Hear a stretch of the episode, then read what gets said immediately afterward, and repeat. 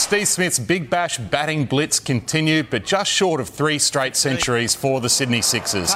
Smith hammered 66 off 33 balls against the Hurricanes, posting his fastest T20 half century. Already locked in second spot and a place in the qualifier, Sydney defended 7 for 180 in a 24 run win.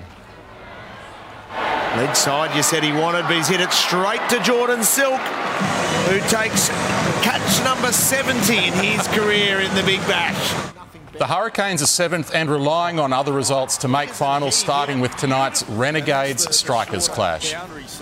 Captain Meg Lanning says the entire women's team is behind Ash Gardner's criticism of Cricket Australia for playing a game on January 26 something that um, we would like to do is just acknowledge the, the sadness and grief that, that they does bring for um, First Nations people. Their T20 series with Pakistan starts today, live on 7.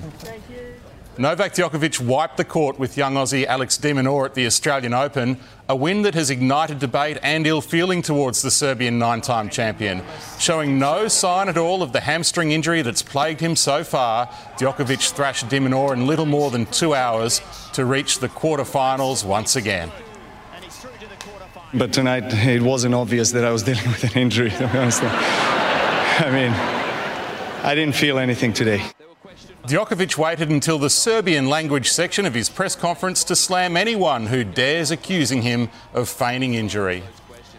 Collingwood will decide on the club's new captain in coming days. The Magpies are on Victoria's surf coast for a pre season camp and will vote on Scott Pendlebury's replacement during their stay.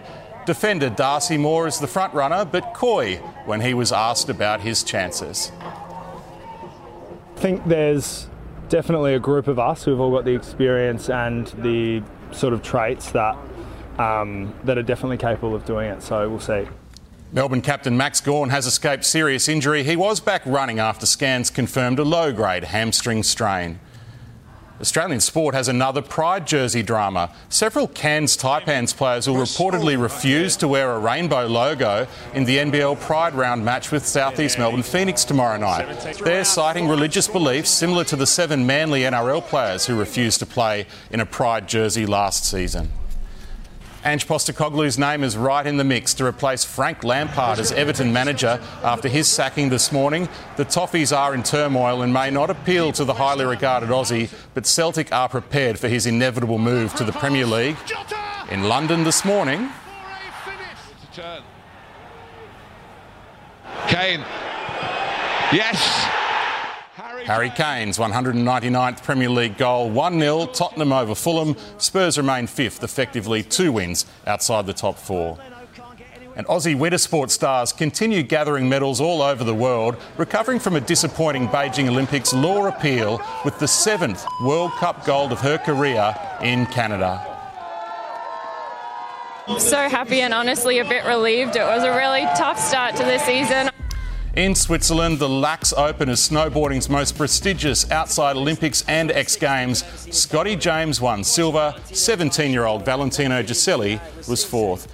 And Novak Djokovic remembered that Alex de Minaur criticised him during COVID, so there you go, revenge a little bit later on.